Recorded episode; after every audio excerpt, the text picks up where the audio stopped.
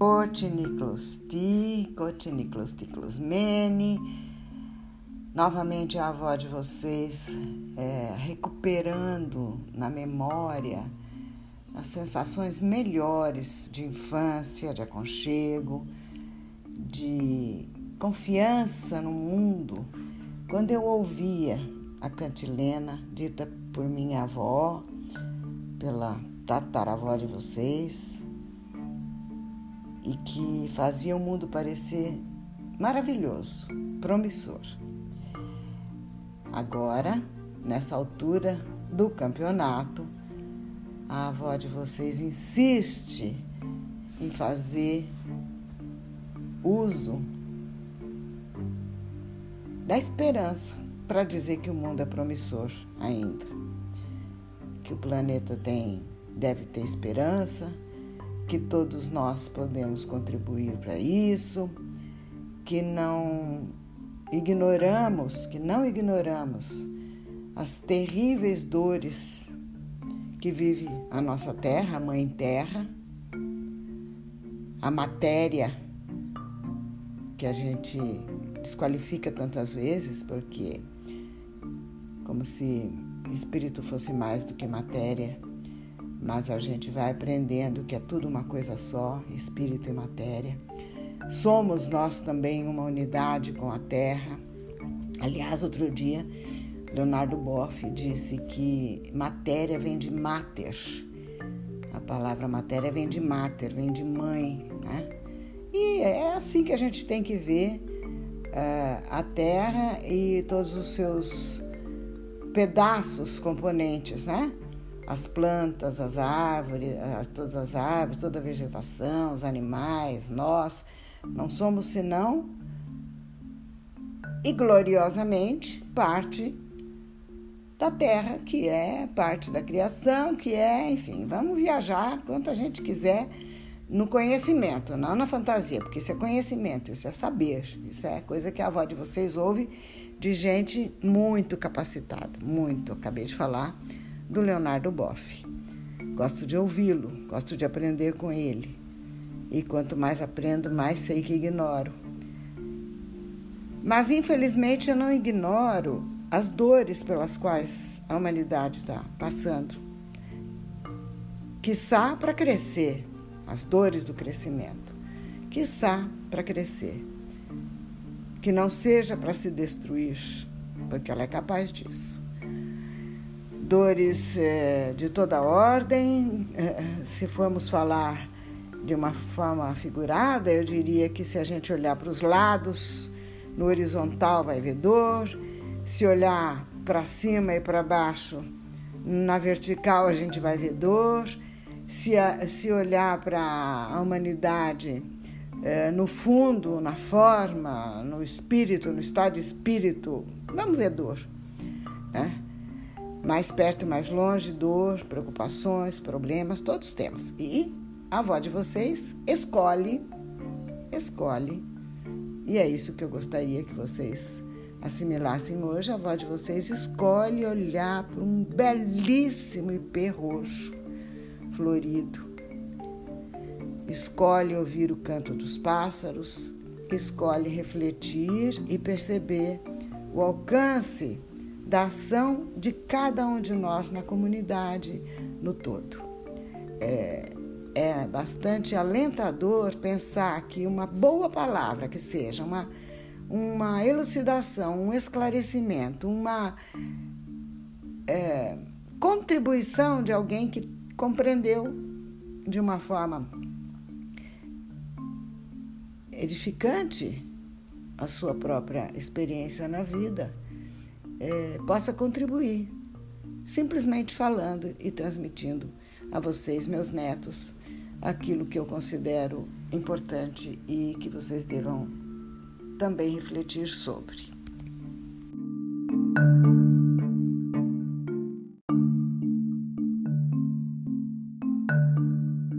Eu falei do Leonardo Boff agora há pouco, mas é, eu vou usar um pouco mais desse aprendizado é, a partir do ensinamento do Frei Beto e do Heródoto, do quais, dos quais eu venho falando, né, recentemente, porque me faz tanto bem que eu justamente faço questão de compartilhar.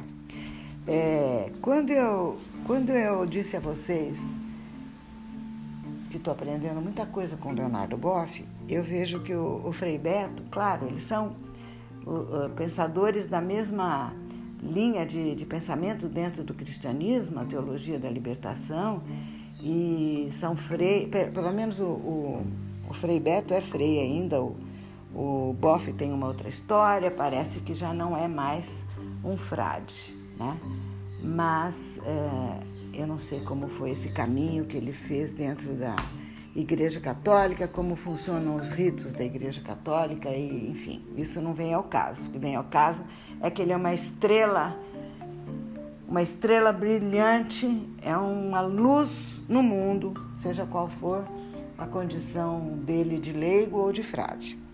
O Frei Beto diz algo que eu já ouvi do, do Leonardo Boff também. É um trechinho dessa conversa, né, do, do livro que eu tenho mencionado sempre, é, o, o, o, o Budista e o Cristão, Um Diálogo Pertinente, e, e o Frei Beto, num certo momento, diz o seguinte, eu vou ler só uma frasezinha dele.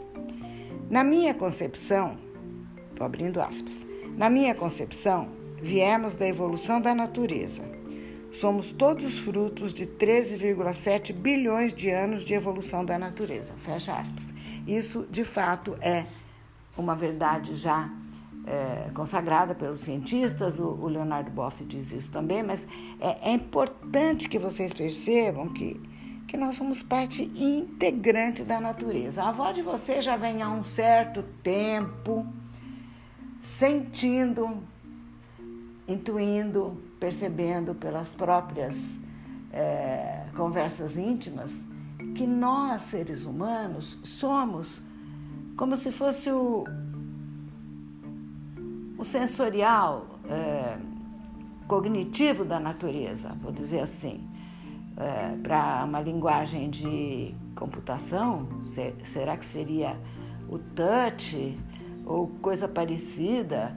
Aquele canal através do qual é acessado o conhecimento. Eu vou transformar isso em palavras que talvez sejam mais adequadas. Eu acho que nós, seres humanos, somos o canal, a parte da, da, do universo que se conhece, que, que, que, que dá condições ao universo de se conhecer. Não sei se eu me expliquei. Mas assim como o olho vê, leva para o meu É, cérebro, as informações são processadas e eu sei o que vejo, eu contemplo, eu me extasio, eu me, me, é, me extasio mesmo com a beleza da natureza e sei reconhecer a vida em qualquer, em qualquer dimensão que ela apareça. Eu acho que isso nós fazemos não só para nós indivíduos, nós seres humanos, mas nós, parte da Terra, fazemos isso pela Terra, para a Terra, na Terra. Sei lá se estou falando muita bobagem, mas vocês são uma geração muito mais inteligente e apta do que a de vó de vocês. E, e podem entender que é como se fosse um, um organismo, um corpo, e a parte que vê e que o cérebro, ah, o olho vê, leva para o cérebro, o cérebro processa e, e, e nós, pessoas, ficamos sabendo as coisas. Pois bem, é o que eu quero dizer isso. A Terra sabe de si mesma, o cosmos sabe de si mesmo através do ser humano. Olha que, que, que integração, olha que coisa importante de se pensar. Não estou dizendo que eu estou certa, porque quem sou eu? Estou justamente debelando a minha ignorância a essa altura do campeonato, da minha vida. Vocês estão começando, se começarem de um patamar assim, melhor, maior, com essa visão ecológica, com essa biofilia, que é uma palavra também do, do Leonardo Boff, com esse amor pela natureza, vocês vão perceber parte dela. E lembrem-se sempre do manifesto do Chefe Seattle. Toda vez que eu me lembro dele, peço para vocês lerem esse manifesto.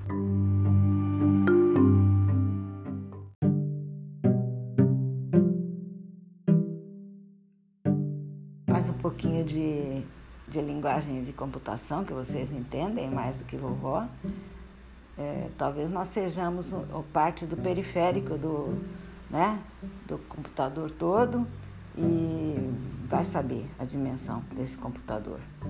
Vai saber. Bom, mas voltando a quem sabe, não há as especulações da sua avó. O Frei Beto diz mais uma coisa que eu vou abrir aspas e ler. Abre aspas. Somos, somos todos os seres humanos, o universo em sua autoconsciência. O universo tem vida, mas não tinha consciência de que tinha vida. Agora, com o cérebro humano, ele sabe que sabe. Graças à nossa consciência, o universo pode se olhar no espelho e descobrir que é belo.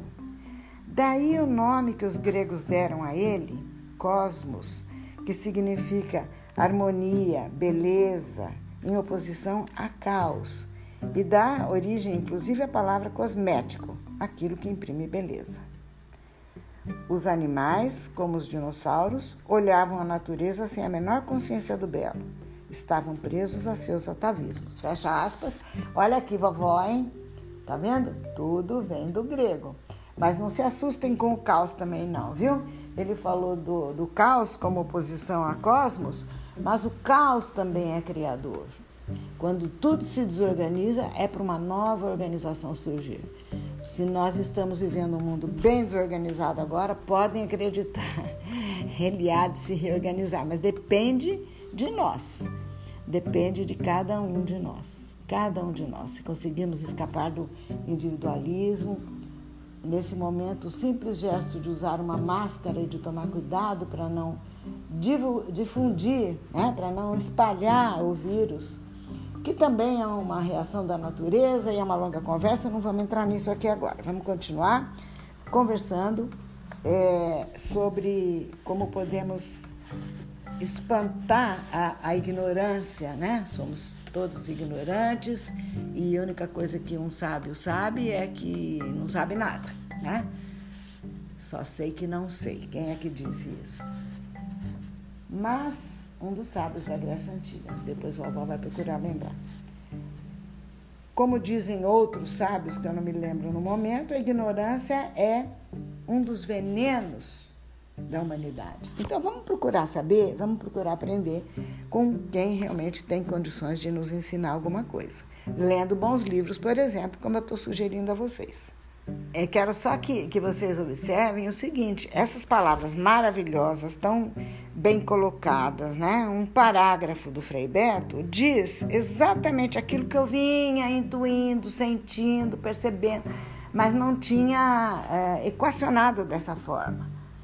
Então, nós somos mesmo parte do universo, integrante, parte, não é? Moramos no universo, não é nosso meio ambiente, não. É parte, somos parte do universo, somos nós também e nós somos todo o universo. Tem que pensar nessa direção.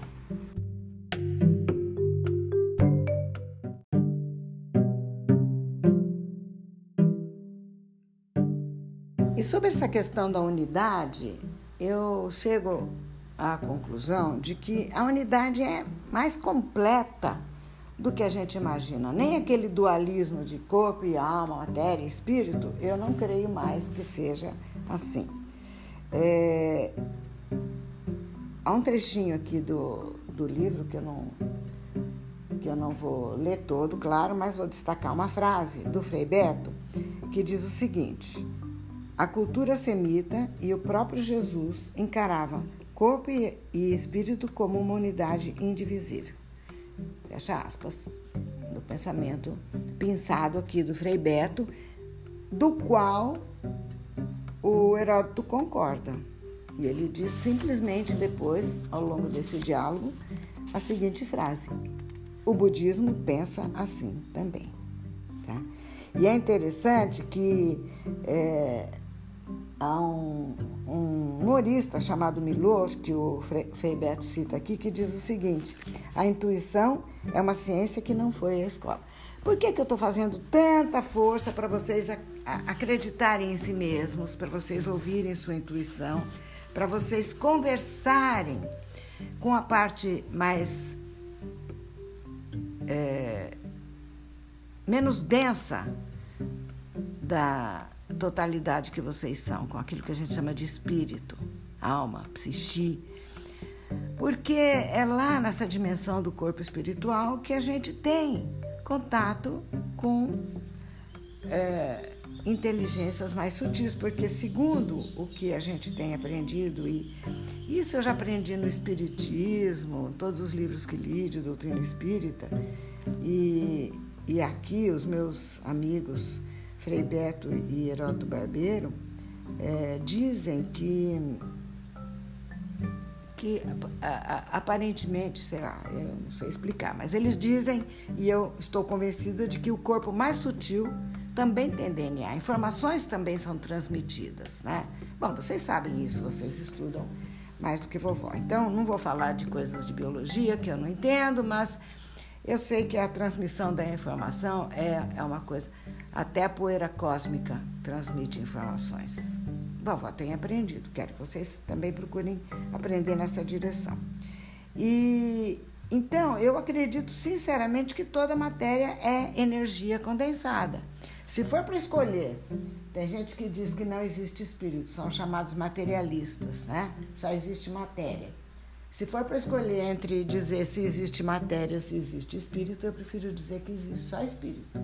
Porque espírito, energia, força cósmica, elas se condensam a ponto de se transformar nisso que a gente chama de matéria. É assim que eu acredito, tá?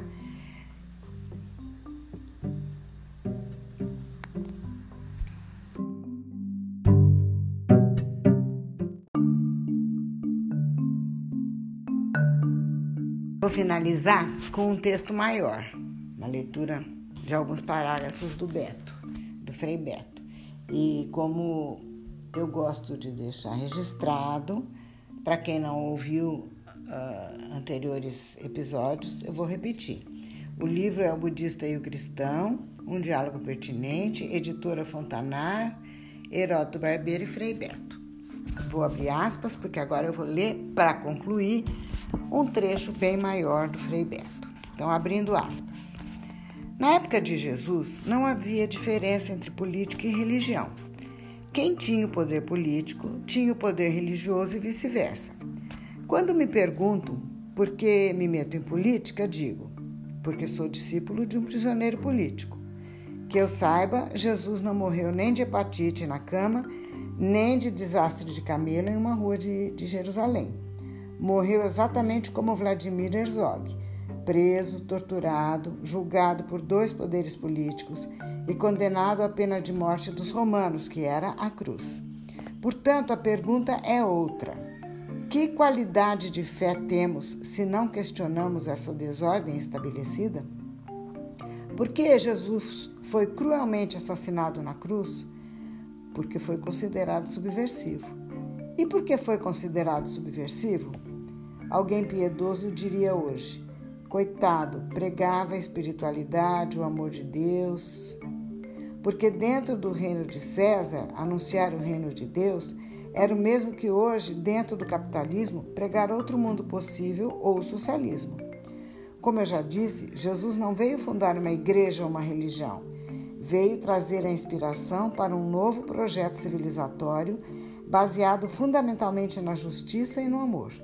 É por isso que ele veio propor É isso que ele veio propor e que está consubstanciado na expressão Reino de Deus.